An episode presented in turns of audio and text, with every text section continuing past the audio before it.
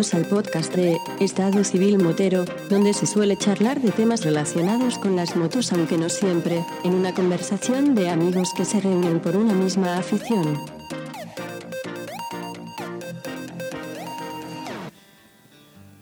¿Qué pasa, chaval? Hombre, mi querido Wampi, y esta vez más cerca que nunca. Me suena raro no verte a través de una pantalla y verte el careto con las gafas de cerca. Eres mucho más feo que. Bueno, ya no sé si resultas tan mal una vez que me quito las gafas. ¿Qué tal, amigo? Pues bien, bien, bien, bien. Para que no lo sepa y para que os, os ponga al día, os sonará hasta raro escucharnos con esta calidad diferente a como, suene, a como suena normalmente. Y esto ha sido porque se me ha ocurrido la feliz idea de acercarme a casa de mi amigo Antonio, que está como unos 50 minutos de, la mía, para tomarme la molestia de probar micro y probar configuraciones diferentes en, su casa, para que así Antonio, cada vez que tengamos que grabar, podamos grabar con la mejor calidad que nos es posible, siempre y cuando sea a nivel de tieso. Claro, porque hay que tener en cuenta que nuestros patrocinadores todavía no han empezado a... Vamos a ver, los grandes contratos que tenemos en publicidad no han llegado. ¿Para qué nos vamos a dejar de tonterías?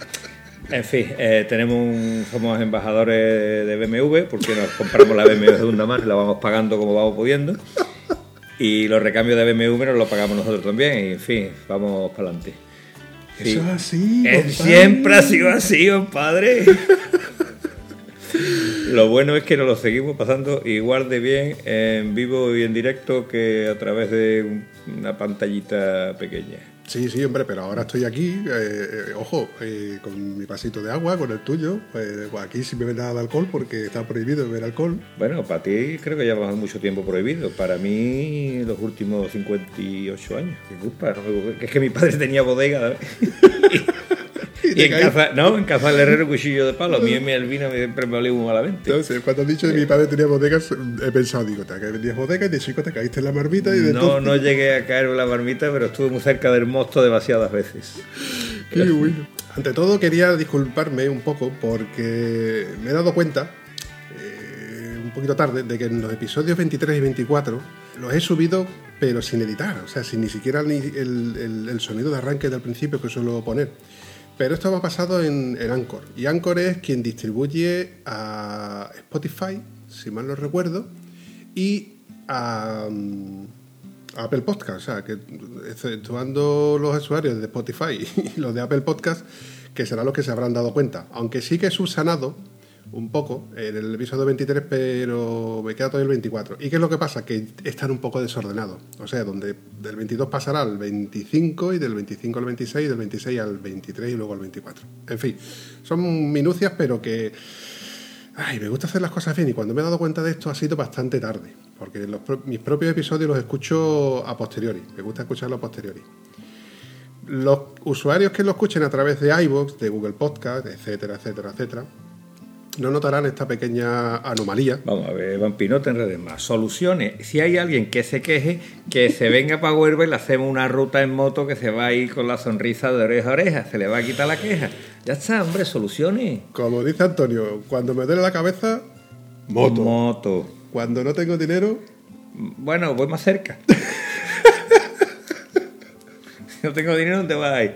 Tú sabes que yo me planteé dar la vuelta al mundo con la moto. Pero que me estás que me container. planteé dar la vuelta al mundo con la moto. Me equipé la moto, me monté mis maletas, mis cosas, mi camping, estilo Cine One, pero con menos de one, de nada, de nada.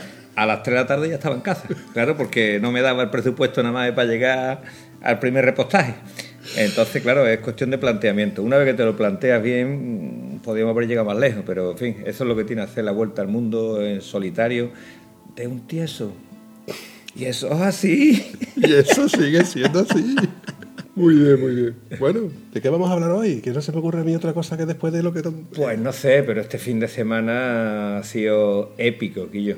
Ha sido, mira que el fin de semana de Cuenca fue una maravilla, ¿no?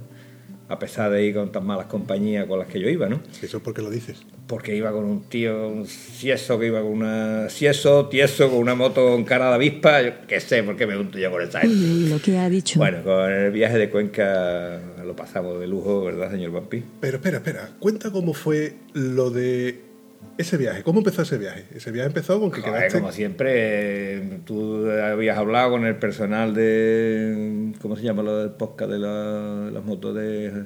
No, no, no, te estoy hablando de este viaje, de este fin de semana. Este fin de semana tú quedaste con José Lu y quedaste... No, este fin de semana lo estábamos mascando amigos ya, de decir vámonos, vámonos, vámonos, vamos a hacer un viaje, tenemos que hacer un viaje. ¿El viaje dónde era? El viaje era prácticamente a Belefique, a Almería. Vale. ¿De acuerdo? De Huelva a Belefique, para que no lo sepa, hay como unos 800 kilómetros. No, hombre, no. eh, si vas por autopista, eso uno no llega a 400 y pico de kilómetros. Unos 500 aproximadamente puede haber en autopista, ¿vale? Mm, vale, vale. Pero eh, no fue así, ¿no? Ahí voy, ahí no voy. fue así, ¿no? Nos fuimos a la Meca de... Hay que ir a la Meca, porque cuando tú te desplazas de aquí, pues la Meca es ni más ni menos que nuestro sponsor patrocinador que nos va a patrocinar los próximos... Vale, eh, ¿está escuchando los grillos? Bien, por una vez que los grillos se silencien, nuestro maravilloso sponsor es Motos Garrido, que hemos estado allí y aquello es impresionante. Eh, para un tieso es más impresionante todavía. Hay un detalle que se te ha olvidado, que es a lo que voy yo en colación de todo esto. Esto fue que yo, en el podcast anterior, creo que me comentaste de que te ibas a ir de, de viaje a Sí. Almería, a Belefique. Y no sé por qué te llamé por teléfono, tú me llamaste y te pregunté, oye, eh, ¿tú que te vas el viernes? Me dijiste, sí, me voy con José. Lu". Eh, correcto. Y te dije, ¿a qué hora salimos? Eh, te, te lié rápidamente, ¿no? te lié, te levanta la cabeza. Pues bueno, así fue como me convenciste tú para el viaje de Cuenca, te costó mucho trabajo también. Sí, sí, Eh, todavía voy a Motogarrides, pues ya has liado. Exactamente. De acuerdo. Pues nada, salimos el viernes, hicimos una rutita un poquito, bueno, eh, bien, una rutita bien, pero eh, no, yo le hubiera metido más curvas. Pero claro, si le metes más curvas, llegas a Motogarrido a la hora del cierre. ¿Vale? Eh, directo serían tres horas, nosotros tardamos un poquito más, una rutita que no fuimos para autopista, evidentemente. Antes de que se me olvide, es que mm, es que en verdad se, se- lo que parecía que iba a ser una ruta de dos, que luego me agregué yo y hubiéramos tres. Vale. eh, pero... Luego resultó de ¿Qué que sabrás lo que estás hablando? ¿Qué sabrás lo que estás diciendo? Vamos a ver. Te cuento cómo empezamos esto. Nosotros empezamos a hacer la ruta, nos vamos a Belefique, nos vamos a Granada, nos vamos a hacer una ruta gorda, ¿vale? Eh, la idea es curvas, curvas, curvas. Entonces, la idea básica de salir a una ruta que normalmente la hacemos dos o tres, pues alguien cometió el error de nombrarlo delante de quien no debía y ese alguien se apuntó. Bueno, no pasa nada porque al Manolo Huevo no le gusta que digamos su nombre en antena, ¿vale? Entonces, claro, el Manolo Huevo es muy buena persona, pero claro, mm, lo que no me parece de recibo es decir, bueno, pues yo voy, pero va a venir conmigo Willy y Juanfe y Luisfe. Eh, bueno, no pasa nada, pero es que Luis iba con otros dos. Entonces, claro, manejar un grupo, lo hemos dicho, eh, yo creo de los primeros podcasts, que manejar un grupo de cuatro personas no tiene mucha historia, pero manejar un grupo de 8, 10, 12 personas y encima que a la hora de sentarte en una mesa tiene que estar dos mesas separadas, tiene, en fin, todas las tonterías estas, no, no es una cosa que yo creo que sinceramente no teníamos que ahorrar. O sea, los grupos para salir en moto sin más ni más deberían de ser máximo cuatro, como mucho cinco, ¿vale? Eh, hay quien dice que el grupo mágico son tres, porque si uno se escoña, yo me quedo a, uno se queda con el que se le haya ocurrido lo que sea, el otro puede ir a buscar lo que haga falta, ¿no? Normalmente este tipo de cosas, gracias a Dios, no, no se da el caso, pero bueno, eh, es cuestión de tener en cuenta.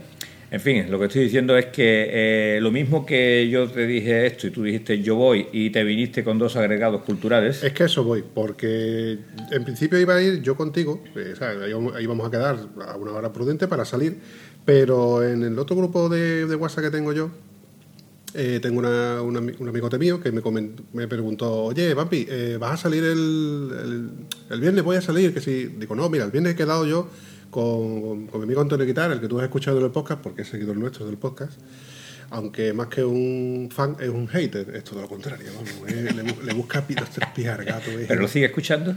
Eh, sí, sí. Vale, pero no importa. Si lo sigue escuchando, es de los patrocinadores que necesitamos No, no, no, para que esta empresa vaya para arriba. No, no, este es sadomasoquista, este le va el rollo. Pues le comenté de que íbamos a ir a, a Motogarrido y pues rápidamente pues dice, oye, pues yo tengo que ir a Motogarrido. Y lo mismo me da igual ir eh, en esta semana, que es la más semana siguiente, porque tengo que descambiar unos zapatos que le compré a mi señora. Zapatos barra botas de moto. Botas, botas, sí. Bien, bien, muy bien corregido, caballero. ha estado usted muy... No creo que le compre unos zapatos de tacón a la mujer para ir en moto, no lo creo. Los hay de tacones ¿eh? para, para la moto. Sí, pero no es el caso. No es el caso. Pues me comentó de que, digo, ah, pues problema, sin problema. Pues, venga, pues quedamos el viernes, el plan de comida, pues a lo mejor llevamos bocadillo o, no- o nos preparamos algo, o ya comemos allí, venga, lo vamos viendo, pito flauta. Y casi que a última hora, pues me dice, por lo menos se viene con nosotros Isidoro. Ah, pues estupendo, genial. Y eso sí que no me dio tiempo a mí de, de- de ir concretándolo De contigo. digerirlo, de digerirlo. Sí, y bueno, pues lo cierto es eso, que oye, que quedamos en la gasolinera de Chucena, venga, por las ocho y media en la gasolinera de Chucena, sin problema. Llegamos nosotros, como, como siempre, los primeros, bueno, más que yo llegar los prim- yo llegar de los primeros con mis dos compañeros, tú llegaste tarde. Eh, Vamos, por favor, Vampi. Un Por clásico. Dios, por Dios, que yo llegué tarde. Cinco minutos entra dentro de cortesía, era para darte tiempo. Y encima te estabas tomando el café. ¡Hombre! Hay que salir con el café tomado, pipido y cacado. No ve que si yo llego tarde, después tardamos más. ¡Ay! ¡Ay! ¡Ay! ¡Ay! ¡Ay! ¡Que me quedo muerta! Así que lo que en principio iban a ser dos, José Luis y tú, en un viaje épico hacia Almería, se, se agregó el fueron Vampis. cinco, fueron cinco, Ahí está, fueron nos cinco. agregamos cinco. Y bueno, el viaje que en- en un principio íbamos a hacer tres más uno que se venía de Toledo, con nuestro amigo Javi, que Javi venía con su parienta montada detrás, que Javi es un tío con habilidad, ¿vale? Porque es la segunda novia que se trae para hacer una ruta de ese calibre, ¿vale? Y para hacer, escucha, una ruta de ese calibre que el día siguiente mm, solamente hicimos unos 400 kilómetros. Digo solamente, pero 400 kilómetros de curva, curva, curva. Wow. Vale, te cuento, tú conoces la carretera del Berrocá. Vaya que se la conozco. Eso es una autopista, ¿vale? No me digas. Te lo prometo, sin exagerarte absolutamente nada. La, sí. ma- la inmensa mayoría de, de las curvas que cogimos, la inmensa mayoría, es eh, curvas eh, cerradas, carretera de montaña, carretera estrechita, ¿de acuerdo? Por cierto, mm, tengo que decir que no he echado de menos los maravillosos eh, Conti Attack 3. Ajá. Tengo los STR y no los he echado de menos. Anda. Ahora le echo un redondeo, le echo un redondeo. Como mandan los cánones españoles. y eso así, compadre. Eso sigue siendo así. Qué gustazo, tío. Qué gustazo, de verdad. La, la- yo creo que es la goma por excelencia para para nuestra moto, para la, bueno, para cualquier trail. Lo que la pega que hay que ponerle y, y es así es la durabilidad. Es decir, este Javi venía con, bueno, venía no en esta ruta, en la ruta anterior llevaba unos STR y claro, el STR hemos dicho que un neumático tiene un muy buen agarre. Él quería cuadrarlo de dos neumáticos delanteros, uno trasero. O sea, perdón, dos neumáticos, gasta el neumático trasero, el delantero está bueno. Le pone el trasero y cuando vaya a cambiarlo ya cambia otra vez los dos. Él quería hacer la cuenta así y cuando llegó una ruta que se hizo con la parienta también, cuando llegó 300 kilómetros, vio la rueda delantera y no, no, no, no. No le sale la cuenta. No, le salieron los alambres. Los alambres de la rueda delantera. Se, Alambres no, lonas no, porque... bueno, tú, eh, Sí, cuando sí, tú sí, lo ves, A buen entendedor, cuando tú lo ves, tú ves lona. O sea, el, el efecto óptico es que tú estás viendo un alambre, es una lona lo que estás viendo. Pero yo juraría que en el Conti Attack mío trasero lo que se veía eran alambres. ¿eh? Yo juraría que son alambres lo que se veía atrás. Eh, cinco. no se veía uno, se veían cinco. ¿eh? guau, madre mía. Vale, bueno, pues ni siquiera así se notaba rara el Conti Attack 3. Ni siquiera con los... Hombre, te digo, a velocidades legales, no a velocidades supersónicas. A velocidades legales no se notaba absolutamente ¿Esa nada. fue la salida post-confinamiento? Correcto, correcto. Esa salida Esa- la esa- comentamos, la comentamos nosotros. Bueno, pues este le pasó eso en el delantero. Entonces, que tú tengas las lonas fuera en el delantero, cuando el tío había hecho 13. Bueno, él vive en Toledo y estaba por Salamanca. Entonces, cuando llegó a- al hotel, mm, llamó a la grúa y dice: Mira, que me ha pasado una desdicha y llévatela. Se llevó la moto a casa a la grúa, él se fue con la grúa a casa, eh, cogió el coche y vino a recoger a la novia. claro que iba a hacer la criatura. ¿Cuál- ¿Cuántos kilómetros había de su casa? De Salamanca allí. Bueno, eh, era por Salamanca, no sé la ruta que haría. Él dijo que había hecho unos 300 y pico de kilómetros. hay menos distancia, pero también hay menos distancia de aquí a donde nosotros vamos y hacemos más kilómetros. Sí, pero eh, el, el de mi pregunta es ¿Y su mujer sigue siendo su mujer después de haberla dejado sola durante 300 Sí, sí, sí, sí, Yo digo, tiene una habilidad especial, ¿vale? Macho, yo, ¿ves tú? A eso es lo que me, llego, me vengo a referir, con que hay mujeres que hay que ponerles un monumento. Porque, a ver, eso tú se lo haces a cualquier otra mujer que no le guste el tema de las motos y te dice que tú me vas a dejar a mí aquí sola para mm, tú. Sí, sí, es cierto, es verdad. Tres horas de para allá, luego tres horas para acá. hombre, con propiedad. Eh, un amigo mío tenía una frase característica que decía que yo, que cada uno tiene la mujer que se merece. Así que recuerdo para mi amigo Paco Amorós que no me va a escuchar la vida. bueno, sigue contando. Bueno, pues te seguiría contando si supiera por dónde iba la historia, porque lo último. contando de que tú. Las sensaciones, te iba diciendo las sensaciones del Pirelli STR. ¿De acuerdo? En esas carreteras de curvas, mm, que un neumático que agarra dignamente fuera de carretera se comporte maravillosamente en asfalto, mm, yo creo que ya con eso queda dicho que para mí es el neumático que le voy a seguir poniendo a mi moto. Yo voy a hacer un pequeño receso y que coste de que en este programa nunca vamos a, decir y dar propaganda lo que es una cosa que, que, no esté bajo nuestra propia experiencia. Es que ya parece que suena como, a, como que retumba mucho cuando cada vez que hablamos de los Pirelli STR. Y porque lo hemos hablado durante A ver, cada uno habla de lo, de lo que, usa, ¿no? Yo no puedo hablar de lo que no he probado. Es que estoy pensando mentalmente de que José Lu ya llevaba su eh, su R1200 GS con maletas eh, y llevaba puestos los... Ha gastado tres juegos de STR y eh, no había STR en ese momento, o no, simplemente quiso, bueno, voy a probar los Conti Attack, ya que todos hablas también de ellos. También José Lu probó los Conti Attack 2 en la 650 monocilíndrica mm, y cambió la moto completamente. Pero claro, el neumático que llevaba era un neumático de estos de nieve, un Heidenau Heidenau. Heidenau. Pues llevaba un Heidenau cuadrado y con la goma corroída y dura, ¿vale? O sea que yo creo que estaba ya caducado, bueno, creo que...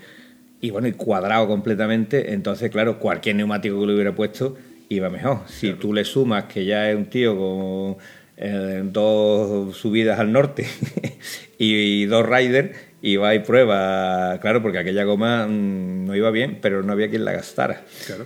Entonces llegó un momento que le digo yo, tira eso tira eso, que no tienes que apurarlo más, que necesidad tiene de apurarlo, ponle unos Conti Attack 2 y les puso los Conti Attack 2 y bueno, era otro. De tener que pararte a esperarlo, a decir, coño, que me adelanta el tío este, con las 600, ¿vale? A eso voy, que es un tío que, que tiene soltura con la moto, que ya ha gastado al mínimo dos, tres juegos de STR. Con la, con la 1200, tres juegos de STR. Tú ya has gastado por lo menos dos con este, ¿no?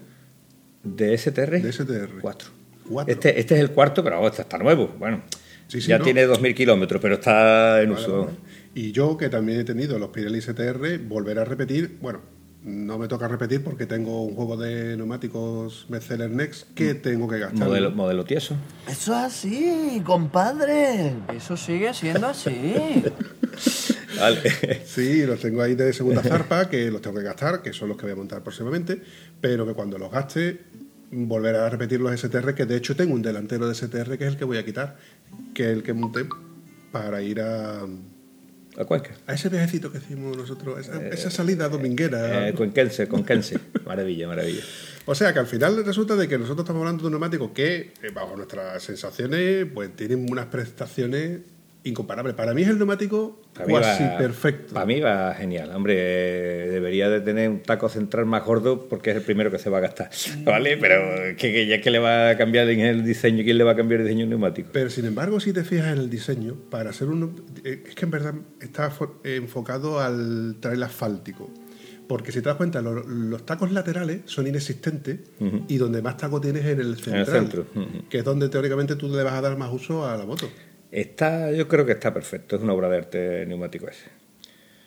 Cada uno habla como, le va a cada, modelo. Y vuelvo a repetir que es un modelo que, por ejemplo, el que tú llevas, el que tú vas a montar, eh, Mercedes este, es un neumático que a mí me gustó de dibujo y no me fue. Se gastó con 8.000 kilómetros y me quedó liso.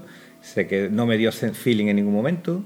¿vale? Y el delantero estaba afilado como si fuera un neumático de circuito, pero el trasero estaba plano como si lo hubiera cogido nada más eh, en recta. Hoy, cuando he ido a dejar los neumáticos en el taller donde yo monto los neumáticos, he visto una Suzuki Westron 1000 y tenía los TKC 70. Y me llamó la atención en que justamente tenía los TKC 70 como tú me lo has comentado. Atrás un plano. Plano total. No total, ahí tenía un plano planazo. significativo. Y luego adelante no tenía dibujos ninguno de los dos laterales. Sin embargo, en el centro sí se veía que era un dibujo raro. Eh, es raro que un neumático se gaste, o sea, es como si fuera un neumático de dos motos distintas, digamos. Eh, sí, el delantero de daba- un tío que se mete en el circuito nada más y el trasero un tío que va al trabajo y vuelve con ella. Me daba que pensar que era algo raro. Yo, yo Mm. Puede haber errores, hay veces que hay errores en la presión de los neumáticos, entonces le damos un calentón y ya vemos que no vaya bien. Hay excepciones, pero cuando tú le miras la presión, mira esto, lo otro y te pasa esto, pues mira, eh, como dice nuestro Gonzalo, si no te va la goma, no te va, búscate otra. Y la que me sigue encantando de dibujo y no he probado es la, ¿cómo se llama? La Caru Street, que es Metzeler, creo. Sí, Esa la llevaba Luífer en un pedazo de KTM 1190, que si no fuera por lo que yo sé, el calor que suelta sobre el escroto semejante vehículo, pero, pero Guillo, esa moto es una maravilla, ¿eh? Me encanta esa, esa moto. Pero bueno, como uno tiene, tú sabes que yo me dedico al gimnasio, tengo la moto y tengo otro trabajo aparte, que es el de tieso, ¿vale? Pues entonces voy a seguir con la moto que tengo y ya está. Hubo un momento en que le digo, voy a probar la moto y eh, mejor no. ¿Para qué quieres probar una cosa que sabes que te va a gustar? No la pruebes. Eh, estoy totalmente de acuerdo No la contigo, pruebe. Antonio. Es que probar cosas. eh, yo alabo a la gente que pruebe motos y que pueda probar motos y que le dejen probar motos. Pero lo malo es que pruebe una cosa que me gusta y al Y final. si me gusta, y si me gusta, mejor no. Y sí, Y si sí. y sí. Mejor lo dejamos en. Nah, nah, nah, mejor no. Más vale malo conocido que bueno por conocer. Bueno, pues diciéndote, la maravilla de, de- del el neumático este estuvo bien, pero sobre todo el sitio para probarlo, ¿vale? El sitio para probarlo. De cuando terminamos en Garrido, nos fuimos directamente hasta eh, Loja. Y de ahí a Loja, te digo que cogimos nada más de carreterita curva, curva, curva, carreterita secundaria, muy, muy divertido. Y el día siguiente, Un, un inciso que se, se me olvida: es que nosotros cuando estuvimos en Garrido eh, quedamos para almorzar con, con Oscar. Correcto, sí, Bueno, nuestro querido manda- Oscar, Desde aquí mandamos un saludo a nuestro querido amigo Oscar. De, que seguramente no nos va a escuchar, pero yo se lo mando. Si lo ves que no lo verá, le dices que venga, que no vendrá. ¿Vale? Vale, pero un día Oscar estará aquí, micrófono en la oreja, dándonos, contándonos sus batallitas, Lo sus cosas. intentaremos, aunque él me ha dicho de que está bastante ocupado, hay que entenderlo. Pero tú sabes que cuando yo te digo que Oscar es un gran tipo, ahora lo has entendido, ¿eh? Hombre, he es entendido. un gran tipo. No es solamente por porque sea una gran persona, sino por la gran envergadura de esa Es persona. una gran persona con una gran envergadura. Y además lo más bonito es si eres capaz de robarle la moto a Oscar. No hay huevo. Tienes que estar, tienes que tener un macetero en un lado y un bordillo de la acera en el otro y con cuidadito que no llegues al suelo. A ver, a ver, él, él me, me- me dijo, te invito a que te montes en mi moto si eres capaz. Y cuando me lo dijo a mí, pues quería que me lo decía de cachondeo, a ver si era capaz de montarme en su moto. Es una F800 Adventure, totalmente equipada. Pero cuando, claro, cuando te acercas a la moto y, y dices... ¿Dónde ¿ese, va? ese asiento? Claro. Este asiento, si no mides más de un metro noventa, no eres capaz de subirte la moto. Claro, tiene que medir 1,90, pero bueno, eh, aparte yo veo lo, el que un chico que venía con nosotros, que es eh, Willy, venía con una RT 1150 y tú ves la posición de Willy en esa moto y es la rodilla completamente flexionada, es decir, la rodilla tiene flexionada más de 90 grados. ¿Vale? Entonces, eh, un tipo de la envergadura de esta hace un viaje largo con la rodilla flexionada, vamos, eh, no con la envergadura suya, con mi escaso 1,76 me cuesta bastante trabajo hacer una ruta que yo no pueda estirar las piernas una y otra vez. Entonces, esa es la causa por la que nuestro amigo Oscar decidió ponerse un asiento sexta sobre medida, Madre ¿vale? mía. Primero le hicieron un asiento maravilloso, muy bonito, en, en, en Marbella, un tapicero le hizo un asiento que era precioso. Era precioso, pero era un coñazo, porque era precioso, pero al tener mucha V, una V muy pronunciada, te iba, también lo hablamos en un podcast, los asientos que venían en la época de las motos de cross, que venían los asientos muy en V, y claro, por una moto de cross que tiene una gran aceleración, que está igual, pues sí, te vale bien la V, porque el cuerpo a la hora de deslizarse se desliza menos. Pero una moto trail que tú vayas la mayoría del tiempo suave, pues el cuerpo se va deslizando hacia adelante, con lo cual sigues con la misma flexión de, de rodilla. Y después de unas conversaciones que tuvimos y tal, cuando yo le dije que le había puesto el Márquez a mi moto y demás, pues quedó un día con Márquez, se presentó allí y le fabricó el asiento in situ. Vente para acá, pom, pom, pom, asiento hecho. Venga, llévatelo y lo pruebas. Y si no te va, te vienes para acá que te lo voy a dejar de lujo. Por cierto, Márquez es uno de nuestros patrocinadores, pero él no lo sabe. Habrá que hacerle llegar los podcasts a Márquez. en fin, después de aquella comida en el chiringuito, el chiringuito, ¿no? un cacho de bareto que hay ahí al lado de, de nuestro amigo Garrido, se come bien, ¿verdad?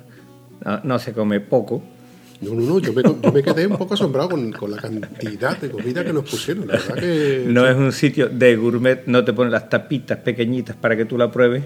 17 platos minúsculos y pusieron un plato de pasta que yo creo que dejé pasta, no fui capaz de comérmela toda. Vamos, no es que no fuera capaz, sino que ya uno tiene una experiencia cogiendo curvas, estando recién comido y lleno de, de marearme y demás. Entonces preferí comer un poquito menos y ya está, y tira, tira para adelante. Bueno, ¿cómo fue tu ruta de vuelta? Porque la de ida no estuvo mal. La de ida fue un poquito a caballo entre. Tenemos que llegar antes de que cierre para que nos dé tiempo. Mira, a que os dé tiempo vosotros. En tu caso. En tu caso. En tu caso, precisamente tú no ibas a comprar nada. ¿Y qué pasó? Pues nada, que como mi maravilloso E1 tenía la pantalla un poquito deteriorada, le digo, oye, mira la pantalla esta, vale, toma la pantalla. Oye, el pin lock lo tiene tan deteriorado como el resto de la pantalla. Vale, pues vamos a ponerlo. 100 pavos. 100 pavos para un tieso. Me dolió, tío, me dolió. No me dio tanto porque pagó José Lu, ¿vale? Dice, esta la pago yo. Dice, ole tu huevo ahí. José Lu se compró un E1 nuevecito y está alucinando con él. Acostumbrado al HJC. Yo creo que él lo hace el mismo fabricante que hace los de enduro de, de BMW, el Truño. El truño. Se lo puso y yo, ahora me escuchará bien por el intercomunicador, ¿no? Ahora no escuchará tu como... Y claro, escucha maravilloso. Oye, por cierto, porque estuvimos yo hoy hablando con, con Mario sobre el intercomunicador. ¿Era el que él llevaba traído de camino o lo compró también allí en Motos Este se lo compró en Motos Garrido tiempo atrás. En, Vale. en una Raider nos paramos allí y se compró el intercomunicador. este. Un cardo que vale un- una pasta. Eh, vale como un caldo, pero un caldo lleno al sitio donde lo fabrican, ¿vale? Joder. Eh, le, va, le va bastante bien, pero naturalmente eh, el mío no es un cardo, el mío es un intercomunicador muy bueno de segunda mano que le compré a un amiguito y estoy esperando que alguien suerte un cardo, ¿vale? Porfa, un llamamiento a la red si alguien tiene un cardo que no quiera que me lo pase. Porque tenemos un problema que cuando vamos tres motos conectadas eh, siempre se desconecta tal y cual. Y nuestro amigo Rafa Rubén dice que eso es porque el cardo mío, porque mi, mi interfono no es un cardo y entonces eh, va conectado a través de teléfono y en el momento que cualquier cosa salta te, se desconecta. Lo que está claro que es una versión más, más antigua de los que ellos tienen y eso viene a ser lo que se llama obsolescencia programada. Bueno, la historia es que va bien. Pues yo cuando voy con mi parienta, yo tengo los dos iguales y va perfecto. Pero, eh, bueno, a mí lo que me gustaba de esto, tú sabes que yo soy eh, humanitas para la informática, ¿verdad? Mojón, hombre, con propiedad. Entonces, lo que me gusta a mí del aparato este es que te lo está diciendo, ¿de acuerdo? No es que toca una vez, toca mantenerlo, toca... No, no, este te está diciendo intercomunicador, teléfono, te, te lo está hablando. Entonces, como te lo está hablando, pues te- te- es algo más que intuitivo a la hora de, de trabajar con él. Por esa razón me compré este, que era de un amiguete mío, que se compró el modelo superior, no sé qué, cómo se llaman la- los que tengo yo. Y el que se compró el modelo superior todavía está diciendo no te lo tenía que haber vendido porque esto es un coñazo de entenderlo. Lo manejo a través del teléfono y este, el modelo este era mucho más fácil. Bueno, pero mi pregunta era que el que el intercomunicador con el que con el que él salió del de Moto Garrido, con el casco nuevo, con el E1. El casco nuevo se lo puso el mismo intercomunicador que llevaban en el casco viejo. Vale, vale, vale. Eh, curiosamente, después de instalárselo el chico de Garrido, Perdón, perdona, te perdono, te perdono. no fue chico, fue chica, ¿no? No, la chica fue la que le vendió el casco. El chico fue eh, cuando bajamos a- por el problema de intercomunicador, le dijimos, mira, es que estamos conectados y hay veces que se suelta, se desconecta, tal cual. Lo que dijo fue lo mismo. Este es una marca, este es otro y hay fallos. Incompatibilidad. Eh, está conectado, pero salta cuando le parece. Claro. O sea que los dos, eh, Rafa decía una cosa y este decía la misma.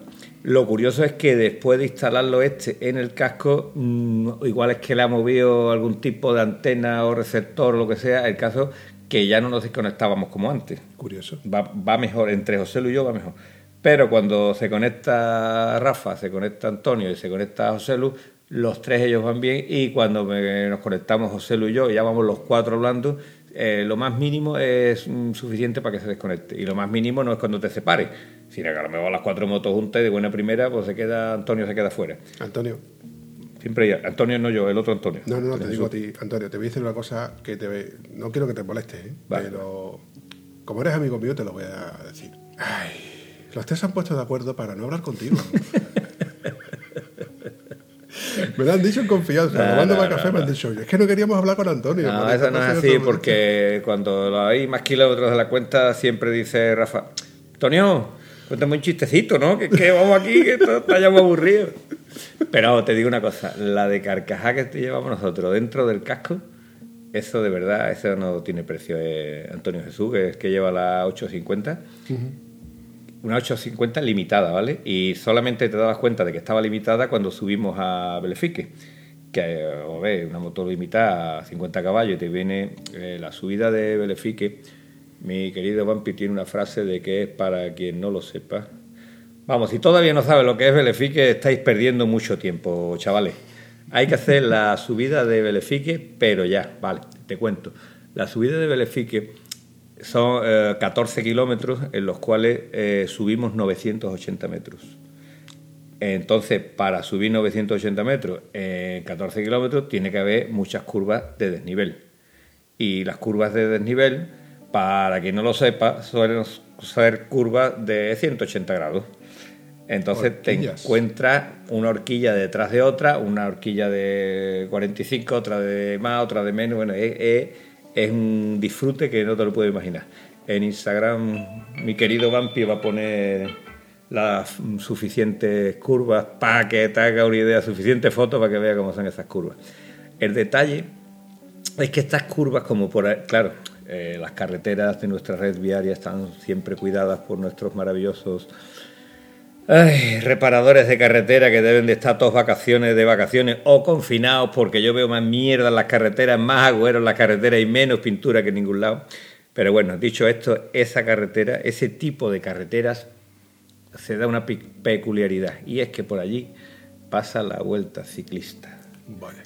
Entonces, como pasa por allí la vuelta ciclista en esa pendiente, en esas curvas, en ese terreno, pues le ponen una capita, yo creo que es de una lija del 8, ¿vale? No sé de lo que es quillo. Eso agarra, eso agarra increíble. Te voy a contar cómo agarra eso. Eh, llegando a Belefique hay un cruce que está el observatorio de Calar Alto, ¿vale? Un observatorio astronómico que es maravilloso, ¿vale? Eh, digo maravilloso porque mi primo ha trabajado allí y he estado viendo aquello desde dentro y bueno, tiene muchas curiosidades que ya te la cuento otro día, si eso. La cuestión está que los Panda 4x4 que usan los trabajadores de, que están allí en el observatorio este de Calar Alto bajan a Jergal una o dos veces al día. Jergal mm, Belefique es una carretera de unos 30, 30 y pico kilómetros. No sé cuánto tiene exactamente, pero no creo que tenga más de 30 kilómetros. De Jergal a Calar Alto. Y bajando una o dos veces al día, los neumáticos no duran más de mes y medio. Wow. No duran más de mes y medio. Si, dura, si un neumático de un coche no dura más y medio, esa carretera tiene que agarrarte la marinera. ¿eh? Esa es una buena carretera para ir con tus antiguas Michelin Adventure. Pues no creo que durara un par de subidas de esa carretera. yo, vamos, sí, cada vez que lo pienso, veo gente con las gomas esas y yo creo que a mí me salió una que no había pasado el proceso de vulcanización. Corramos por estúpido velo, Antonio, porque si no Eh, volvemos... me da fatiga, me da fatiga hablar de esa máquina, de esa goma. Bueno, yo es que vamos divagando, Antonio. Yo eh, hemos empezado a hablar de una cosa, luego que la comida, que si lo otro. Yo te iba a hablar de Cristina, que fue la que te montó el, el, Eh, la pantalla del el pinlock. el Pinlock, que si vaya a Motos Garrido, voy a preguntar por Cristina, que es una chica estupenda, que con una gran profesional, porque yo me quedé flipado con la velocidad y la facilidad con la que le montó la visera de tu casco, la, el- el- la pantalla de tu casco, le puso el codo Vale. de la visera. Hay que tener en cuenta que cualquier persona es capaz de desmontar una visera de un casco, una pantalla de un casco, una cosa. Pero es que esta gente monta la pantalla de cualquier casco de la marca que sea y le hacen lo que le tengan que hacer, pero sobre la ¿Y marcha. ¿Cuántos cascos habría allí? ¿Mil cascos? ¿Mil quinientos cascos? Mil cascos no creo que hubiera. Pero había muchos cascos, tío. Muchos cascos, muchos cascos. Además de, de todos los precios, de casco de 100 pavos hasta casco de, de 1000 pavos, porque ahora ahí había unos pocos allí. Que conste de que esto no, no es para hacer publicidad, pero cuando algo me va bien, pues yo lo tengo en la retina, lo tengo en el recuerdo. Entonces hablo de que algo me va bien, como por ejemplo lo de la comida. Si alguien va a Moto Garrido y quiere comer bueno, bonito y barato, Sí, vamos a ver, que costó el menú 7 euros, 8 euros. 9. 9 euros. 9 euros, por favor. Que, 9 euros, pero vamos, la cantidad de comida que nosotros que si tú comes un sitio por 9 euros, eh, es un cutre sitio. Vas a comer muy bien. Está, eh, Vas a comer muy bien. Además, precio- prueba de ello es que aquello está lleno siempre. ¿no? Eh, no hace cualquier día que tú llegues allí, tú ves aquello lleno. Y además que nos lo comentaron que aquí se come bien y barato, coño. Ah, bueno, pues, De si hecho, la idea que teníamos era de comer en la ruta, que teníamos pertrechos en las nuestras alforjas Mm. para pararnos a comer y cuando vimos la hora que era y yo es que cuando tengo hambre me pongo muy mala leche, ¿sabes?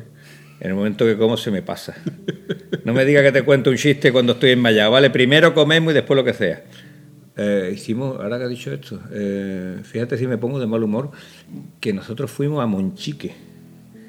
Y en, en Monchique, en Portugal. Sí. Bueno, pues cogimos toda la sierra de Monchique y aquello es una pasada, ¿de acuerdo? Y eh, queríamos subir arriba de Monchique, que había en aquella, antiguamente había un restaurante, ya con la crisis se cerró, pero hay una especie de observatorio arriba, es que de- desde la sierra de Monchique se ve el mar, ¿vale? Eso es una pasada, es muy bonito. Y al lado de Monchique hay un pueblo que se llama Folla, ¿vale? Vaya Sí, sí, nombre. Sí, sí, se llama Folla. Pero yo tenía tanta hambre que decía, mira, vamos a Folla. Digo, mira, aquí primero comemos y después lo que sea, ¿vale? Aquí no se folla ni nada. No, no, que vamos a Folla a comer. Digo, bueno, si hay que comer mientras que vamos a hacer tal cosa, vale, así sí. Pero primero comemos. Lo que está claro es que comiste, lo otro Sí, sí, no, no, lo otro no, no, Vale, pero vale. comimos. Bueno, había que intentarlo. Había que intentarlo. Bueno, En fin, siguiendo nuestra guion, que te- nosotros nos llevamos meses perfeccionando el guion para crear cada podcast, ¿verdad? escúchame, iba sobre ruedas, ¿eh? Eh, sí, lo que pasa es que nunca encontramos dónde escribimos lo que vamos a hablar, ¿sabes? Por eso es por lo que nos vamos de un lado a otro. De hecho, te dije que me preguntaras por lo que le he montado a la moto y todavía no me lo has preguntado. Por cierto, Vampi, me- se me acaba de ocurrir, eh, ¿qué le has montado a, a la moto? ¿Cómo te va eso? Eh, Pues- La última vez que vi la moto tenía más aspecto de platillo volante que de moto. Calla, calla, calla, que eso también también me trae un poco mosqueado. Para los que ya hayan visto Instagram últimamente, pues habrán visto de que le he recolocado a mi moto un accesorio que bueno, lo comentamos en un podcast anterior sobre que el efecto vela que decía mi casco sobre la moto y bueno, siguiendo tu, tu consejo, se me ocurrió la feliz idea de pedir un, un deflector para la pantalla de la marca Tieso. Modelo, modelo tieso, modelo tieso. No, el, el modelo es guapísimo, el modelo es muy chulo. Además viene, viene muy bien terminado. Es que nada más que la estructura que lleva para coger eh, la, la pantalla, porque no es que hay, hay modelos que eran más caros, que lo cogía por arriba en los laterales solamente, y esto ha cogido por el centro, pero además lo puedes regular, ponerlo más arriba, más abajo y darle una inclinación, la inclinación que tú quieras. Es cuestión de ir probando, además. Antonio, Viene muy bien. Antonio, Sí, sí. ¿me dejas hablar de mi libro? Bueno, vale. Porque yo he venido aquí a hablar de mi libro. Además, ha utilizado la frase correcta porque le ha quedado monísimo, le ha quedado igual que un libro. ¿Ah, que sí? Sí, con las patas abiertas. Bueno, ¿qué quieres que te hable? ¿De lo bueno o de lo malo? Eh, vamos a empezar por el principio, ¿no? Eh, Bueno, pues pido esta pieza, me llega, me llevo súper rápido porque viene, de, de- viene desde aquí de España, no viene desde China. O sea, suerte que tuve que lo pude montar relativamente rápido. Y conforme se lo monté, lo, lo probé. Y cuando lo probé, eh, lo primero que me llamó la atención es que lo coloqué encima de la pantalla, como, Como se suele montar como siempre. cualquier persona lo, se le ocurriría la feliz idea de montarlo. ¿Y qué pasó? Que me quitaba muchísima visibilidad. Y yo decía, esto va a durar aquí cinco minutos. A los cinco minutos lo voy a quitar. Porque es que me quita un Sí, campo te, de visión. Te queda demasiado alto montado en la pantalla tuya. Tu pantalla ya es alta. No, mi pantalla no es que sea excesivamente alta. Mi pantalla, de hecho, tiene una pequeña curvatura que la hace relativamente baja para necesitar que yo monte ese deflector de aire. Mi pantalla es la VRS. En las motos trail, que yo sé que VRS trabaja con muchísimas marcas y modelos de motos, pero en las motos trail tipo BMW suele tener una pequeña apertura donde deja que fluya el aire hacia adentro y mm, elimina una turbulencia que pueda crear la y, pantalla. Y para eso se creó la cinta americana, para tapar esa entrada. No, no, no, no. En mi, en mi caso a mí me beneficia porque la turbulencia hace... O sea, esa entrada Hace el aire- efecto vela. La turbulencia te hace el efecto no, vela. No, Antonio. ¿La has no. probado taparla? Sí, claro, con la prueba de taparla. ¿Y te hace más turbulencia? No, ¿No te la hace? no me la hace. A ver, porque no voy tampoco a velocidades como para que crees... A ver, te digo, si tú tapas la pantalla, ¿el efecto vela lo sigue siendo igual o cambia? Lo sigue haciendo igual. Lo único que pasa es que esa pequeña turbulencia lo que hace es que el aire que pa- pasa por encima de la pantalla, la que, el aire que el poco aire que entra por esa entrada de aire, lo que hace es que la, la turbulencia la suba hacia arriba un poco, hacia la altura de los ojos. De hecho, hasta ahora y en estos 12 años que llevo con esa pantalla, siempre que a lo mejor he conducido con lluvia o con niebla, como nos ha pasado este fin de semana, eh, la niebla me pasaba de la nariz hacia arriba. De- o sea, desde media pantalla hacia arriba era donde yo más notaba, por ejemplo, los mosquitos, etcétera. Entonces, yo no he necesitado hasta ahora tener una pantalla mayor. Pero con los cascos de, me- me- que me ofrecen, el, el efecto vela, como me pasaba con el truño de BMW, que ahora resulta de que no era tan truño. Te cuento. Sí, sí, te cuento. Con este AGV perdona un segundo. ¿Cuántas veces te he dicho que el problema del efecto vela es de la cúpula que lleves montada? Me lo has dicho varias veces. Y de hecho está constatado en muchos de los episodios anteriores. El, el- para mi moto, el modelo truño de BMW no hace efecto vela, o lo hace mínimamente, hace cuando hay días de viento y tal y cual. El maravilloso Aerot Commander no hace efecto vela, pero claro, es que la visera que lleva tampoco hace efecto visera. O sea, es muy bonita, punto pelota. Y yo que te comenté que a lo mejor el problema no era del casco, sino que era realmente de, la, de, bueno, de la pantalla. Al fin y al cabo, volviendo al mi libro, eh, cuando yo monté el deflector, yo ve- veía que me quitaba un campo de visión que yo no estoy acostumbrado a que me lo quite. Entonces yo me sentí incómodo, incómodo en la visión.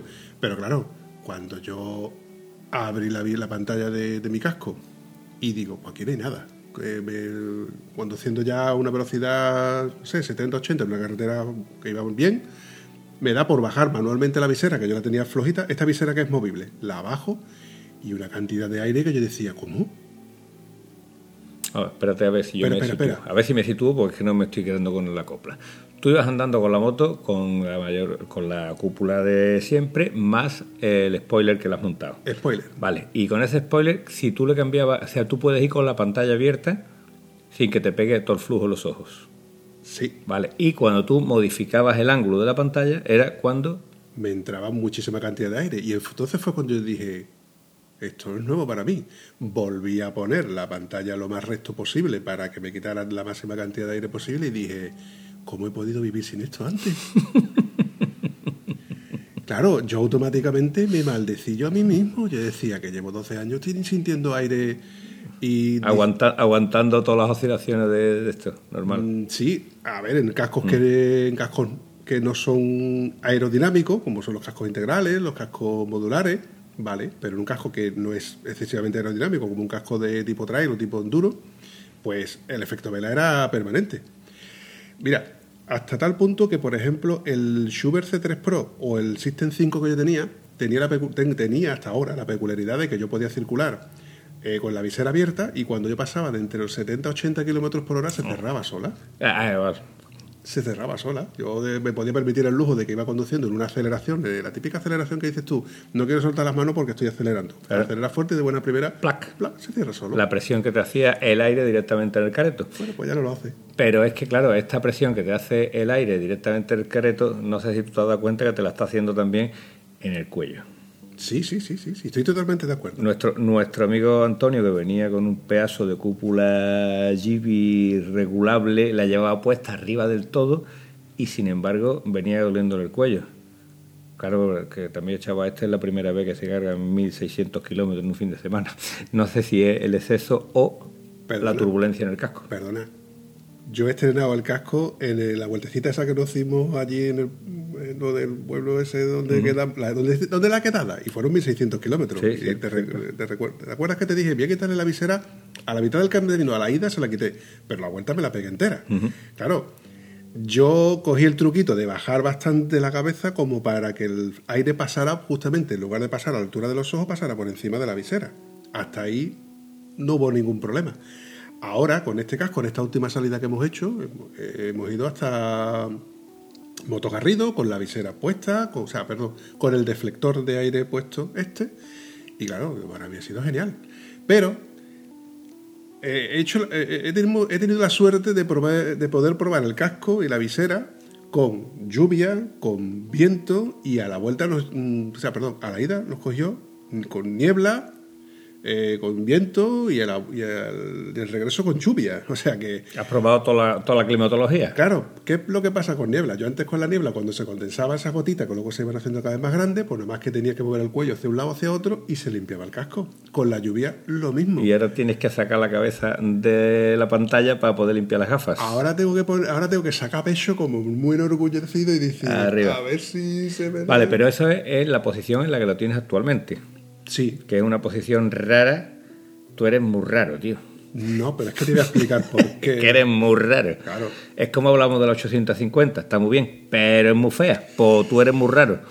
Eh, voy a hacer un inciso y con esto le voy a dar a decir a Olga TT, si me escucha, de que, que conste de que vuelvo a decir lo mismo que dije antes.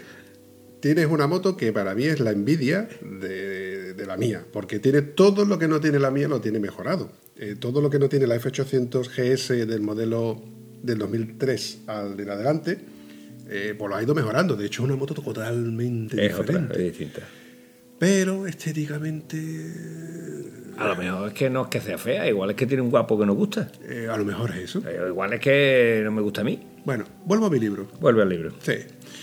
Pues claro, como yo tenía ya una cosa, una relación de aquí de amor-odio, yo decía, me quita mucha visibilidad. Esto no puede ser algo seguro, muy incómodo. Y cuando antes yo veía, no veo ahora. Eh, o sea, no es que esté justamente a la altura de los ojos y no vea lo que tengo delante, sino que ahora si tengo un coche a una distancia de seguridad, no veo la matrícula, por ejemplo. Entonces, la distancia de seguridad ya no es tan segura. A ver, mm, resumiendo, que hay que mirar por encima de la cúpula, no a través de ella.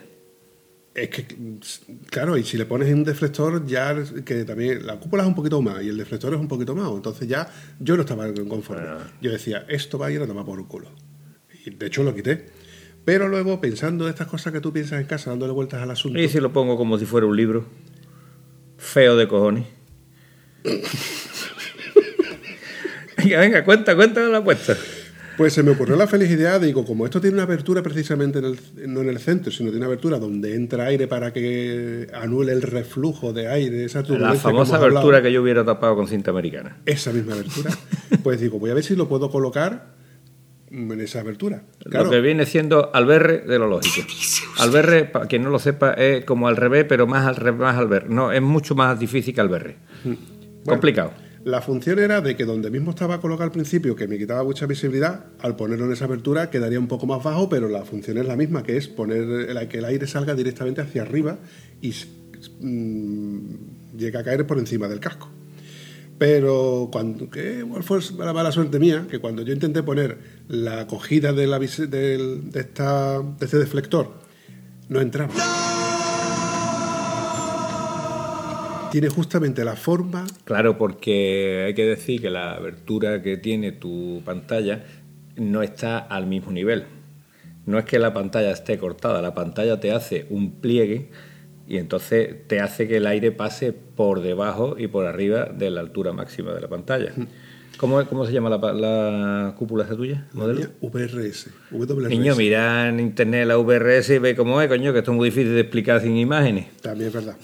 Pero bueno, ingeniándomelas un poco, eh, conseguí desmontar toda la pieza y ponerla justamente al revés. En vez de que la cogida vaya hacia abajo, como debería de ir en cualquier otra moto, está justamente cogida hacia arriba. No tiene peligro, puesto que como la he tenido que desmontar y volver a montar en el interior, aunque se aflojara, nunca se va a caer de ahí. O sea que está perfectamente estudiado. Y ahora, ¿qué es lo que pasa? Que está en su posición más corta, mm, me quita muy poca visibilidad, está totalmente recto y ahora mismo pasa el aire por encima. Pero, del mismo- Este aquí, este aquí, que del mismo modo que te digo, sus virtudes y defectos, tiene otro defecto muy grande para mí. a ver, es Pues, cara. Pues me di cuenta nada más que la monté, nada más que la monté, arranqué la moto y andé con ella 10 metros, digo, hostia, esto vibra, tiembla y esto se mueve más que... No, hombre, el 800 no vibra, joder. No, no, estoy hablando, estoy hablando de que la visera antes se movía una cosa mínima. Ojo, que la visera de la No, VRS te voy a contar una 5 cosa porque parece que no te has dado cuenta todavía. Las motos, todo el mundo, la 800, todo el mundo le pone el famoso arco para sostener la cúpula. Señor, dame paciencia. Es que, no me, es que no me deja... Claro, coño, es que, es que vibra, pues claro que vibra. Cuanto más mm, promontorio le ponga a eso, si los la cogida es seis tornillos abajo, hay que meterle un arco de los chinos, tío. El de AliExpress. Pues te sigo contando, Antonio. Porque yo he venido aquí a hablar de mi libro, ¿eh? Porque yo he venido aquí a hablar de mi libro. Perdona por espachurrarte. Hemos llegado al mismo sitio por caminos distintos, ¿no? Sí, sí, eh, sí, sí, sí, sí. Después de este- esta vueltecita que yo me he dado y después de hacer un poco de pista que hice el otro día y nada, he, he deducido de que cuando vas a baja velocidad va temblando mucho. En el momento que tú coges por una calle adoquinada eh, o de mal estado, eso tiembla mucho. Es que ahora tiene un peso extra en una zona donde, en una punta. Peso más viento más presión de viento. Te estoy hablando que vibra en calle ado- adoquinada. Cuando, cuando ahora resulta de que vas a mucha velocidad o vas a una velocidad normal, pues te das cuenta de que no vibra. Pero claro que no vibra, porque es que está el viento ejerciendo una presión hacia ella. Y, la la-. Y Eh. las curvas que tiene esa cúpula VRS lo que te da es esa rigidez al viento. Es decir, la flexión que tiene, que te hace que el aire pase a través de la cúpula, la hace que sea más dura a la hora de soportar el viento. Que se le pone dura. No, no. Ah, que tiene más dureza a la hora de aguantar el viento en esa dirección. ¿Me has entendido, pequeño? No sé, yo siempre voy pensando lo mismo, Antonio. Mm, Vale, pues estoy viendo que te va a comer lo mismo que antes.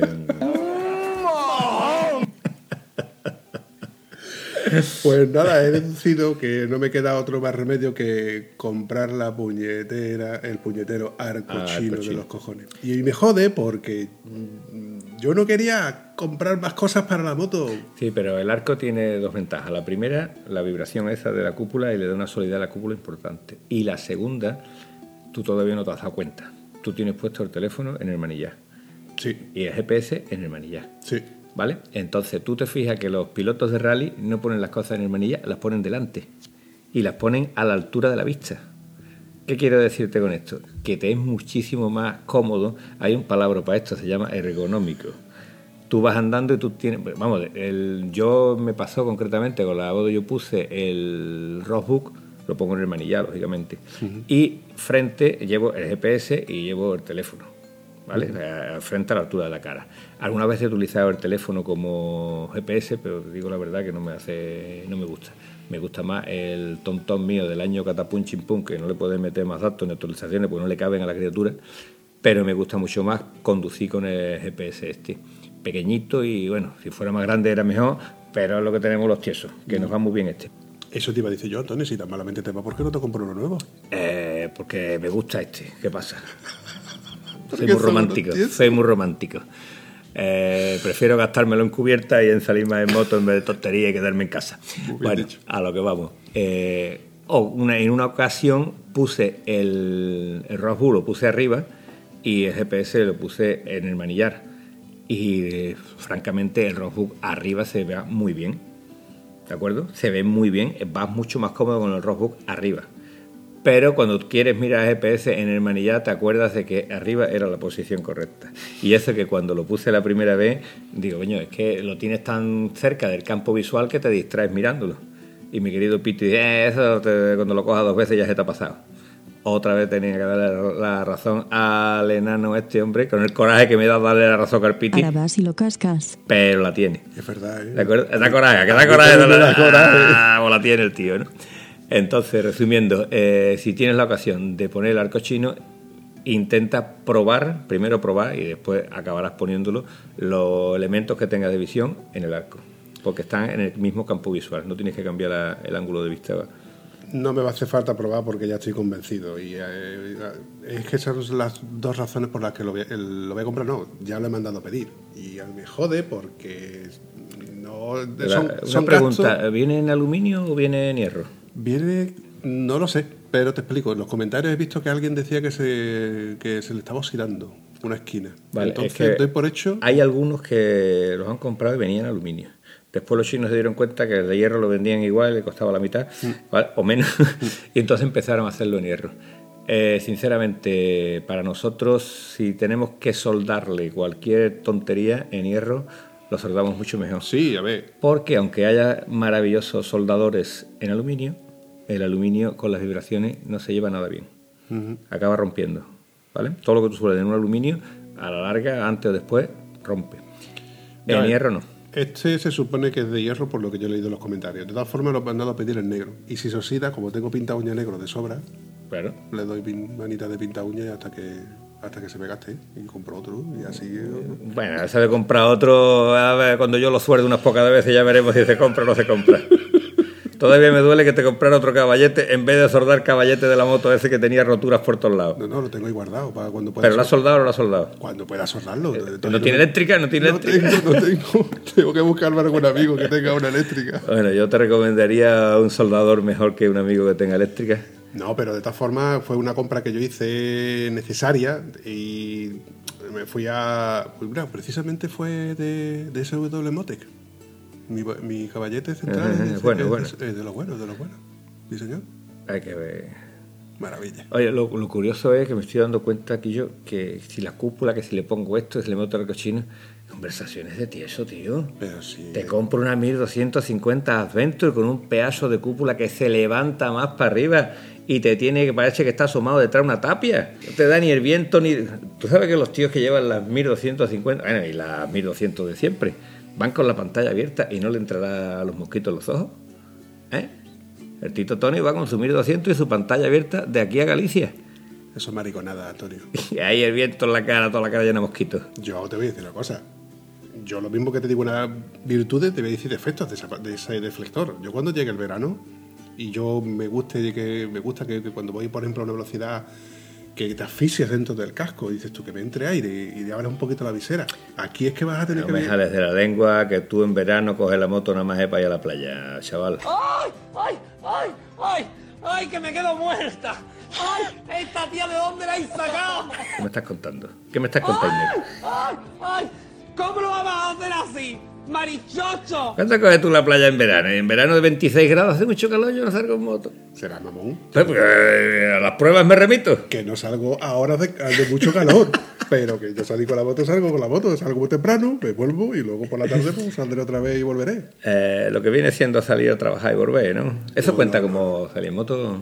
Depende, habría que llamar a Jesús.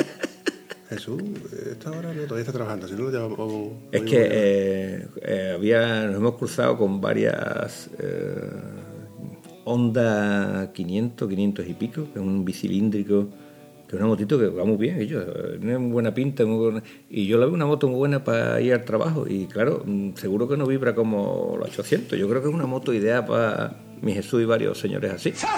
Total, para ir al trabajo y venir, y no va a hacer otra cosa, va de lujo. Eh, yo voy a quedar con la mía todavía. De todas formas, si tú consideras ir al trabajo, irte a ver Rocal y luego volver, Es un trabajo bonito, tío. Ya es que hay trabajos y trabajos. ¿eh? Eso es, si es berroca y a tomar café a azufre y me vuelvo.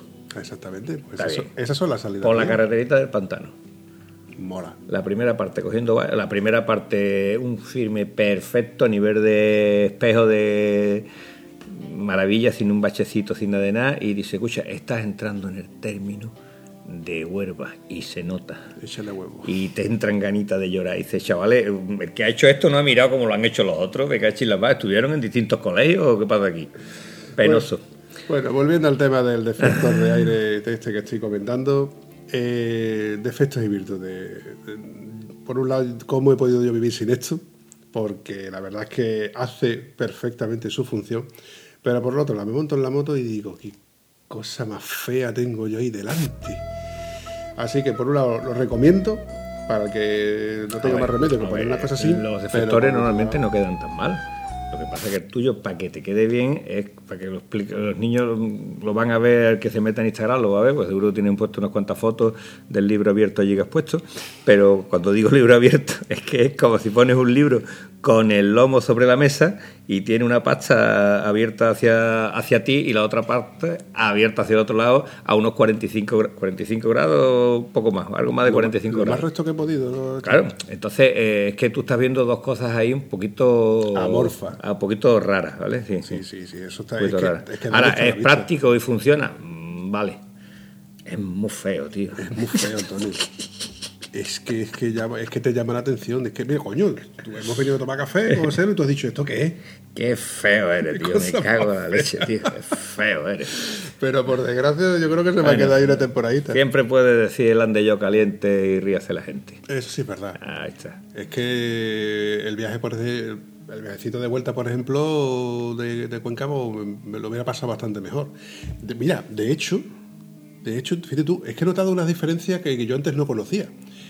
A velocidades de 70, 80, 60, eh, yo no escuchaba el motor de la moto, solamente escuchaba la turbulencia del aire. Claro, es que cuando no has probado otra cosa no sabes de lo que estamos hablando. Claro, es que te hablo de... Entonces para mí era una cosa que yo... A mí la turbulencia nunca me ha molestado en sí. Lo que me molestaba era el efecto que producía, el efecto vela, que, que, que hace moverme la cabeza, pero el ruido de la turbulencia no me molestaba.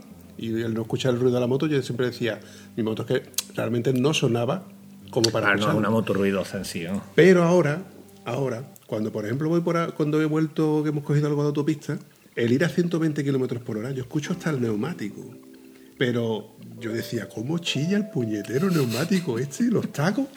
¿Cómo chillan en la carretera? La Claro, pero es que te has quitado un- una turbu- vamos, la turbulencia, el ruido que te hace el viento de ahí en el casco y te lo has quitado bastante. De hecho, mira, ahora en el intercomunicador yo bajo el volumen porque yo escucho perfectamente. eh, Yo estaba escuchando un podcast de vuelta, el podcast de, los amigos de, de José, de, de Dame Rueda, que desde aquí les mandamos un saludito, y yo lo estaba escuchando perfectamente. Y veníamos a velocidad de autopista. Y antes no eras capaz de escucharlo, ¿no? Antes a cierta velocidad, a partir de a lo mejor 80 o 100 kilómetros por hora, el- una conversación hablada no la escuchaba. Yo escuchaba la música. Había veces incluso que yo estaba escuchando la música y tenía que adivinar cuál era, porque tenía que llegar al estribillo para poder adivinar qué música, qué canción es exactamente de la playlist que yo estaba escuchando. Para que tú veas tú la, la diferencia tan... Todo lo que has ganado con un libro abierto. Sí. Lo que hace la cultura, tío. Pero te dice una cosa, Antonio. Qué feo queda, Antonio. Qué feo, qué feo. Bueno, pues yo te digo, eh, cuando yo puse la cúpula que tiene mi moto, que es la Touring. Touring, de, de BMW, eh, por cierto, en una de las tantas concentraciones de moto que no se han hecho este año, fue en la de Galaroza, me para un tío, que yo, que yo, que yo. Y yo decía, "Eh, este tío no lo conozco de nada, ¿no? Eh, Alguien que... Perdona, perdona un momento, ¿la cúpula esta te va bien? Digo, sí, pero yo no lo tenía puesto todavía el reflector. Digo, sí, me veo bien. Macho, vengo de Madrid y yo llevo la cabeza ya que me va hasta allá. Lo que tú me estás diciendo, del efecto viento, el efecto tal. Digo, yo, a mí me va bien. Y digo, bueno, también es verdad que la cúpula mía, yo la compré, lo que hacemos los tiesos, se la compré a un tío del norte y me la envió la cúpula con unas cuñas de aluminio que hace que la cúpula esté más vertical. De hecho, a la hora de montarla, yo no era capaz de montarla. Lo llamo y le digo, y yo, "Mm, para montar esto le tengo que quitar las cuñas, ¿tú esto cómo lo montas? Dice, lo montas sin las cuñas y una vez que la tengas montada, empujas para arriba hasta que le cuele la cuña. Joder, total que lo monté así y la verdad que me iba bastante bien. Le puse el deflector de Wunderlich, de Wunderlich original, para que veas tú que un tío está en el taco. ¿Qué pasa? Se me antojó, me lo compré. Yo creo que en aquel entonces no existía todavía el Express, ¿no? Eh, yo no tengo ni puñetera idea. y Pues sí. si existía, yo no lo conocía. Pues si tú sabes lo que vale ahora el Express, el mismo que tú tienes, que es el que yo tengo que he comprado, Eh. te, te echas a llorar. Eh, 14 euros, así, ¿no? Sí, sí, sí. Eh. Bueno, por mí algún delito una pieza de aluminio mecanizada preciosa. Coño, pues igual que la otra de 14 euros de preciosa, vamos, es lo que jode. Total, que espero que vaya mejor porque es más bonito, ¿vale? El recorte de la pantalla es más bonito. Total, que lo monté eh, en una posición y bueno, esto tiene una corredera y en esa corredera tú puedes pasarlo hacia arriba, hacia abajo, pero también puedes pasarlo hacia adelante o hacia atrás de dicha corredera. ¿De acuerdo? Entonces yo lo monté como a mí me gustaba, que era como viene tu cúpula VRS, VRS se llama, VRS. es decir, con la, con la pantallita puesta por delante, que es como a mí me gustaba. Y a mí la verdad que el efecto de aire me hacía el mismo. Entonces le di la vuelta, lo monté por detrás y lo no lo monté en la posición más alta, sino lo monté en una posición intermedia. Y ahí sí me lo notaba. Y me lo noté mucho y me di cuenta que iba bien a partir de que probé las maravillosas eh, Adventure, las Adventure del la 800, eh, creo que era 2000, 2016, 2017. El modelo Aventus salió en 2013. Sí, pero que puede esta era la que venía con la cúpula más alta y haciendo una especie de dos piquitos arriba, no sé Sí, si- sí, sí, sí. ¿Vale? Eh, esa pantalla es muy peculiar. Eh, pues esa pantalla yo la probé esperanzado en que, bueno, igual mi próxima moto será una Aventure. Y yo el efecto de protección al viento, esa cúpula a mí no me dio, va mejor la mía. Lo que más coraje me dio es que probé la moto en todos los modos que tenía, de tenía tres modos de conducción, modo lluvia, modo esto, modo lo otro. A mí me gusta más la mía, ¿qué quiere que te diga? Y Es bueno, que a 85 caballos, ¿qué, le, qué, qué modo le vas a poner? Si Bueno, eh, te digo una cosa.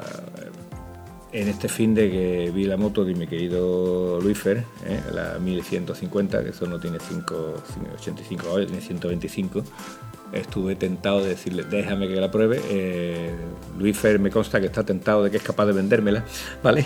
Entonces dijo, "Pff, qué tontería. ¿Para qué va a probar la moto si la tuya va bien? Va bien, no lo pruebes. En fin, que no la, no la probé, pero realmente los amigos míos que han probado la excelencia de las KTM, también tiene que ser que te gusten las altas prestaciones. Pero tú pruebas ese, no tiene comparación. Los de GS 1200 prueban la- las KTM y si te gusta la de ir tranquilo te dicen que las GS. Pero los quemados o Racing se van directamente a, a la... teniendo en cuenta que no estamos hablando de la 1290. ¿vale? Yo digo que la 1290 es un avión para volar bajo, para correr muchísimo más y para tener muchísima, muchísima seguridad. ¿Qué estamos hablando? De 1300 centímetros cúbicos casi. Estamos hablando de 160 y pico caballos. Y la de mi amigo que yo he probado varias veces y ya le digo que no la quiero probar, hombre. Tiene una Krapovic porque, para darle un caballillo más, ¿vale? Porque la moto. No hace falta, ¿no? Hace falta. falta caballos. Pero bueno, es una seguridad extra la que tú llevas, pero también vas a ir más rápido. Y yo no quiero ir más rápido. Lo de seguro sí me gusta, porque con esa moto cuando tú frenas, eh, tienes que volver a acelerar para llegar a la curva. Hombre. Y con la mía cuando tú frenas muchas veces dices, "Mm, no hace falta que corras tanto, te está apretando más los frenos de la cuenta. Eso es equiparable a lo que lleva. Un caballo grande, caballo, caballo Eh, grande ande no ande. es otra historia, Y es otra historia. grandes ande no ande. Admirable, pero voy muy bien con mi 800, tío. ¿Qué quieres que te diga? Es lo que hay. ¿Para qué quieres más, Antonio? ¿Para qué esa habrá moto por todos lados? Claro. Y no debo nada. Eso es así, compadre. Eso sigue siendo así. Eso es muy Está todo a pagar. Está es todo a pagar. Y todo lo que te ahorras luego para gastarte en chuchería. Eh, y bueno, y ahora digo yo, te compro una moto nueva y dice, escucha, y ahora le va a poner todo lo que tiene la mía. No. Mm, defensas, cubrecarte, pantalla, si, si vinieran con todo, pero es difícil, es difícil. Hoy lo he estado hablando yo con un amigote, eh, hablando de esto, ¿no? De que ahora te compras una moto y evidentemente... eh, es que esto, esto venía a colación de un, de un post que leí en, el foro, ¿no? hablando de que, que se iba a comprar la nueva, la nueva 850 y según los cálculos le salía la moto por 14.000 euros. Y otro rápidamente le contestó, 14.000 euros, espérate, hizo las cuentas y dice, la moto te sale por, por 18.000 euros. Que son 4.000 pavitos más Claro, en paquete... Con, la, financiera, etcétera. ¿eh? Sí. Vale, hablando de la bueno, hice los cálculos con la financiera, más el puesto de matriculación, 18.000 pavos. Vamos. Y luego, súmale, eh, vestirla, que vestirla es equiparla. Maleta, no estamos hablando de Pero los 18.000 pavos es todavía sin maleta. Sin maleta. Oh, tío. 14.000 pavos sale la moto, con, le salía con todos los extras, pero, o sea, con todos los extras me refería a todos los paquetes. Y creo que venía sin faros LED, porque creo que los faros LED lo comentó también. Y salía por unos 17.000 y pico de euros. Yo he dicho 18 por redondear. Claro, incluyendo el puesto del impuesto de matriculación, que es donde él decía, no, me quiero ahorrar el impuesto de matriculación porque lo hago yo, en otro sitio no me lo cobran, alguna, alguna cosa así era. Bueno, en definitiva, 18.000 pavos de una moto, que vale unos 14, casi 4.000 euros más. Ahora, comprarle las maletas, que si mal no recuerdo, las nuestras, las nuestras, las varios, estaban en unos 846 euros con los anclajes. Si te compras las de aluminio, pues son 1.000 pavos para antiniebla, pásale la ITV, ahora que si el caballete central, que si los intermitentes LED, que si los faros LED, que yo si de los- verdad, 17.000 pavos y no llevaba caballete central. Si tendría caballete central. Yo creo que con 16.000 pavos entraría maleta y caballete. Yo, a ver, yo leí textualmente que eran 14.000 pavos la moto con todos los paquetes. Paquetes, paquetes electrónicos de suspensiones, paquetes del modelo Rally, eh, supongo que también vendría el, el LED original, pero no- luego si le quieres poner el supletorio, en definitiva, que si tú quieres luego una moto, que no quieres equiparla, cuando te vienes a dar cuenta te has gastado una pasta Tela. una pasta.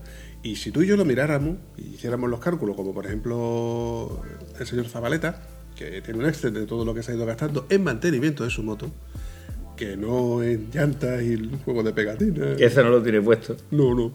Cuando al final tú haces la cuenta y dices tú, joder, me he gastado en esta moto más que en el piso o en un coche nuevo. Pero bueno, es nuestro gusto y placer de tener una moto equipada a nuestro antojo. El rollo es cuando tú te quieres deshacer de ella y se te ocurre la felicidad de comprarte una moto. Vale, me compro una moto que vale, la voy a estrenar, es una moto nueva, me he olvidado de ITV durante cuatro años, pero, macho, ¿y ahora qué? Y ahora cómprale maleta y cómprale un sobredepósito y cómprale una rejilla para el faro para que no, y cómprale un deflector, no, una pantalla más el deflector.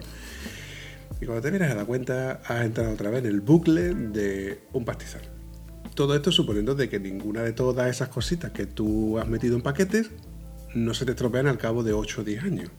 Como puede ser que las suspensiones ya haya que retocarlas, porque ya la moto tiene ciertos kilómetros, ciertos años, entonces, pues, no sé, se te estropee, haya que cambiar el aceite de suspensión, que entran dentro del mantenimiento a- de cada X tiempo, o se te estropee la bomba de gasolina, o se estropee un módulo de- del, del ABS. Electrónico del ABS. Bueno, el ABS es una cosa recurrente, ¿eh? Mm, Pero, ah, total, por mil pavos pones otro listo. ¿Eso qué es? Para ti, para ti, mil pavos. Mil pavos en gasolina, eh, eh, ¿en tieso cuánto es mil pavos? Buah, eso... ¿Cuánto que no se hacen kilómetros con mil pavos? Son, son dos viajes que te vas a quedar sin ir a ningún lado. Seis meses en casa. Joder, Un confinamiento. Mil pavos son. Es un traje ruca, ¿no? O un traje clean. Eh, no, no. Esta de Kling es más. Va. Pues ya me, la acabas de tirar, yo pensaba de que no. Por eso te digo yo que hay que esperar que salgan esas cositas de segunda mano. En fin, chaval, pues yo creo que vamos a ir pegándole un cortecito a esto, porque yo creo que ya vamos un poquito más de una hora. Y nuestro buen amigo John, que desde aquí le mandamos un saludito, eh, no creo que esté enfadado conmigo, porque él se enfada conmigo porque dice que hacemos, programas muy cortitos, que nada más que hacemos programas de una hora. Bueno, pero yo. mm, ¿Qué quiere que te diga? Eh, pon otro. Cuando, cuando grabemos otro, pues lo escucha dos juntos. Espérate, escucha los dos juntos. Que hay gente que es muy ansiosa. ¿Sabes qué pasa? Que él está acostumbrado a hacer los, los episodios que hace con, con José, de, de- de- de Dame Rueda, y son episodios de mucho más tiempo, pero bueno, eh, nosotros hacemos un poquito más contenido, porque contenido, contenido, eh, sí, esa es la palabra, contenido. Contenido disperso. ¿Para qué nos vamos a hablar? Ah, sí, Hablando con propiedad. Contenido disperso. Pero dime tú, desde que hemos empezado hasta ahora, si no hemos dispersado. El otro día me dijo alguien que escuchaba eso, pero es que eh, estábamos muy pesados hablando de un tema. Digo, de un tema nosotros hablando y nos vamos de uno al otro sobre la marcha. Digo, espera dos, espera dos minutos más, verá cómo sale la cosa, cambia de, Bueno, de un lado a otro. En ese caso, dile de mi parte que se vaya a otro podcast. Si no le gusta el nuestro, hay muchos más podcasts por ahí. No, que yo que se nos van los sponsors, tío. ¿Qué sponsor ni qué sponsor? Ah, pero esta gente no paga cuando lo escucha. Entonces tú lo de la pantalla y lo otro, lo otro, lo pagas tú de tu bolsillo. ¿Tú qué pasa? ¿No has escuchado El mí? micro este que me has traído nuevo, ¿esto no está subvencionado? Ese micro ha costado 14 pavos y ha salido de AliExpress. Yo creía que solo subvencionaba nuestro... Vaya tela, tío. Entonces no tenemos Tú no ingresos. No tenemos escuch- ingresos. ¿no? Tú no escuchabas al grillo, ¿no?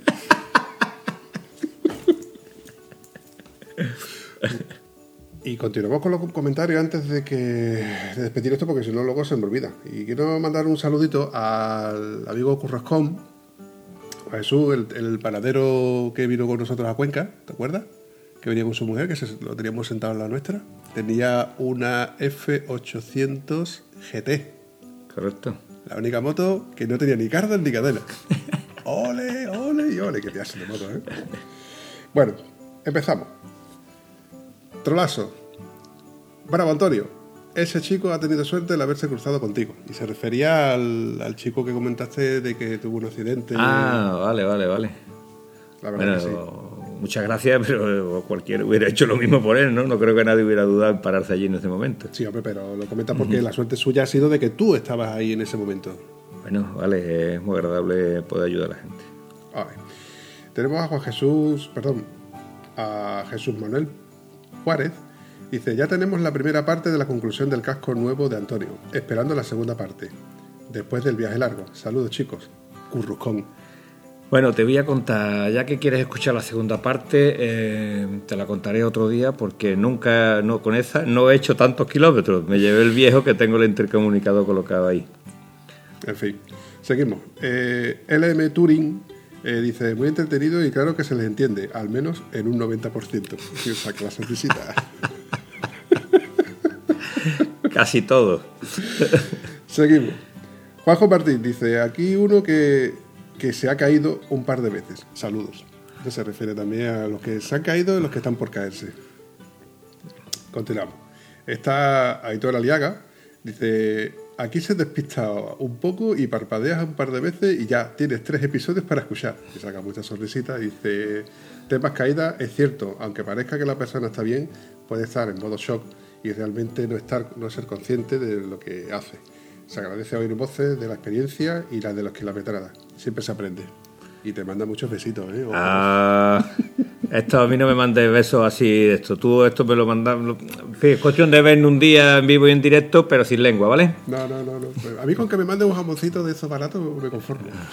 Una kilometrada mejor que el jamoncito. El jamón lo comemos juntos. Y por último, Blue Road eh, MT. Por fin me pongo al día con los audios. Ustedes son una joya, entre tanto podcast. Una conversación así, relajada, entre dos amigos. ¿Relajada, dicho? Pues estará relajado, ¿eh? Yo qué sé. Yo estoy nervioso y perdido de que empecé a hablar contigo. Estoy histérico. Estará el tío relajado. Sigo. Relajada de dos amigos es lo mejor. Hacen sentir al oyente que está ahí, siendo la tercera pata del trípode. ¿Del trípode? A mí me han llamado trípode muchas veces, pero después he visto películas y digo, ve que no era para tanto. Un abrazo fuerte y saludo desde Colombia. Joder, tío, me caché la más que si yo quería salir contigo a dar un paseo, a ver cómo quedamos, ¿vale? Lo intentaremos, lo A intentaremos. ver cómo quedamos para dar un paseo. En fin, chavalote, pues yo creo que ya ha estado bastante bien contenido el contenido. Y con esto quedamos emplazados para un próximo episodio. A ver si esta vez lo podemos hacer en remoto y suena un poquito mejor que los episodios anteriores. Aunque el de hoy ha sonado bastante bien, eso espero. Es que eres un monstruo de la técnica, chaval. ¿Que me Sí. estás llamando feo? No, eres un monstruo de la técnica. Ah, Eh, vale. Maneja este tema de micro y eso me queda alucinado cómo has manejado eso, cómo has conectado el ordenador, cómo lo has hecho todo. Si cogieras la moto igual que coges el micro, un serías cojonudo. Ni marque, vamos, ni marque se acerca a ti. Y no el tapicero, me refiero al otro, al piloto. En fin, chavalote, un abrazo, campeón. Qué gusto estar aquí, bueno, sobre todo cuando hay gente que te escucha y encima que se divierte, que más quiere, y que aprende. Ah, cojonudo. Un brindis, aunque sea agua. brindis ahí de chato. Hasta luego.